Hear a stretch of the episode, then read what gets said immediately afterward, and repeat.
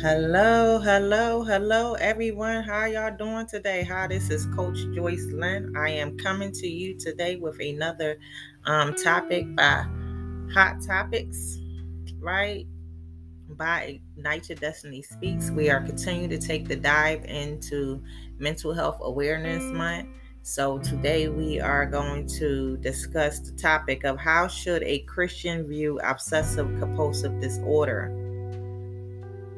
Obsessive compulsive disorder was formerly classified as a anxiety disorder, but is now characterized separately by the American Psychological Association. OCD is characterized by obsessive thoughts that lead to compulsive behaviors. The thoughts are invasive and feel uncontrollable.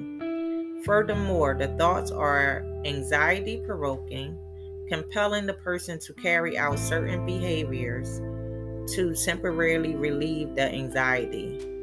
Both the thoughts and compulsive routines interferes with daily lives to varying degrees.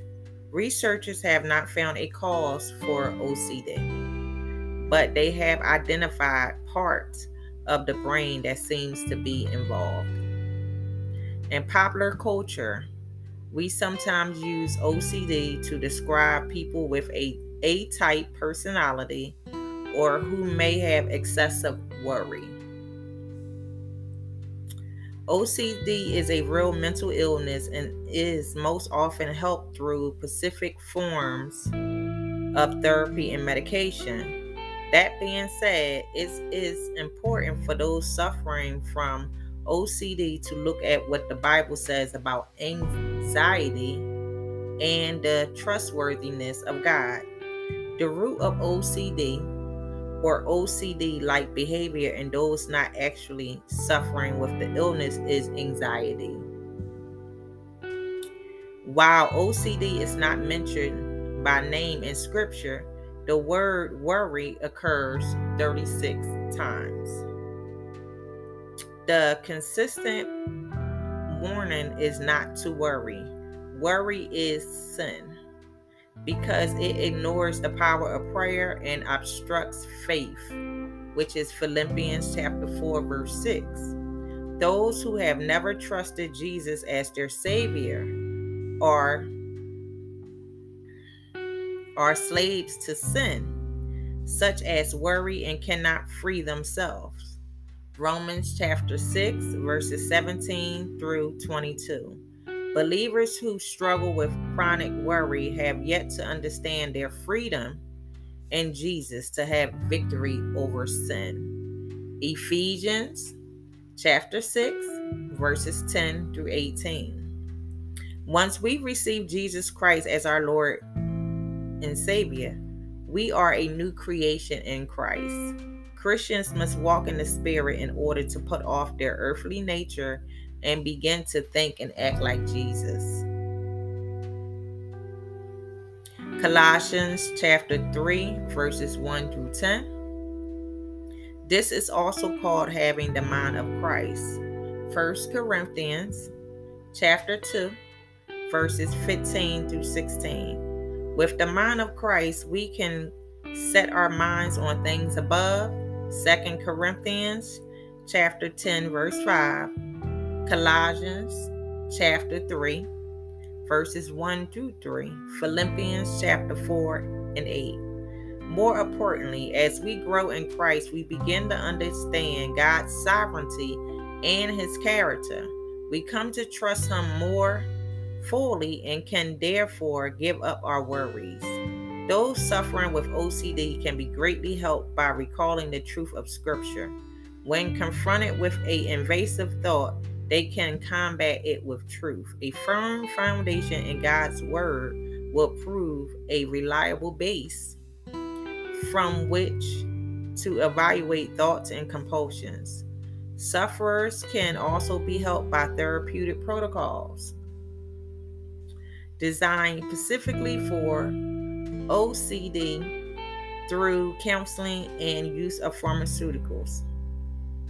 There is much hope for those suffering with OCD.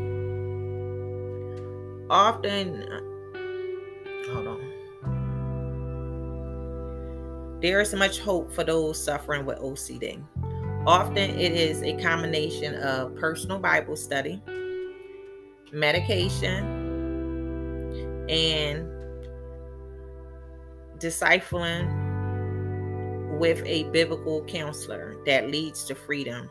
Regardless of their trouble, troubling symptoms, those with OCD can rest in the love of God and can rely on the power of the Holy Spirit to give them grace to walk the path before them, which is Second Corinthians chapter 12, verses 8 through 10. So now we actually have been able to um, tackle from a biblical standpoint in reference to OCD obsessive compulsive disorder. However, May is mental health awareness month, and I said what we was going to do is we're going to look at different things that if we can find it in the Bible, if it's in the Bible, and what does the Bible says first before we are before we go to the next informational um, sessions in reference to mental health illness. So that way, once you begin to know what's out there and know what's truth, you can begin to comp combat those things. If you are experiencing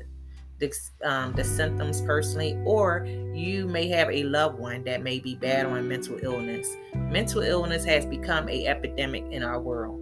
However, you know, it also has been affecting children at record climbing results, you know, based off of statistics and data. And then we also see it too, because we can see and attest to certain things that is going on out here in the world.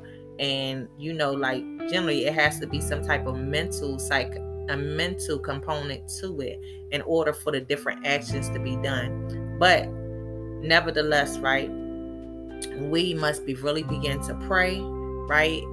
Seek seek god right? Seek his face right and you know if you are experiencing these these, these symptoms make sure that you get the help that you need don't suffer in silence. A lot of times people like to go ahead and suffer in silence because they think that they can sit up there and combat that thing themselves.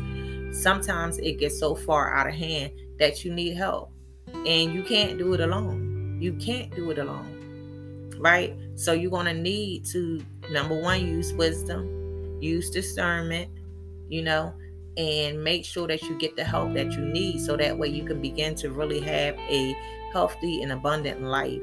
And also too to be able to help those that are around you that may be experiencing different mental health um, illnesses that's going on. And y'all got to understand right the mental health what did that talk about? It talk about that there is a break something that's going on in the mind. So basically you saying that your brain is, your brain is sick your brain go through different traumas too just as well as other parts of our body go through trauma your brain goes through trauma too and when that trauma begins to begin to start working in your brain, it begins to affect your mental state, as well as you know. And once it's sitting there affecting your mental state, it also affects different parts of your life, and it can be detrimental to your life if you do not um, seek the help that is needed.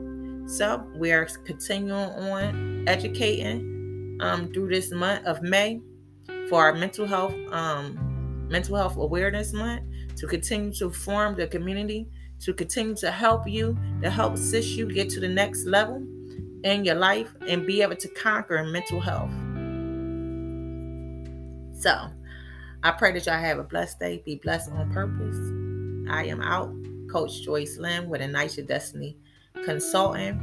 Whereas though we are here to serve you, we provide coaching and life coaching mental health coaching, kingdom building coaching, as well as business coaching and crisis and trauma.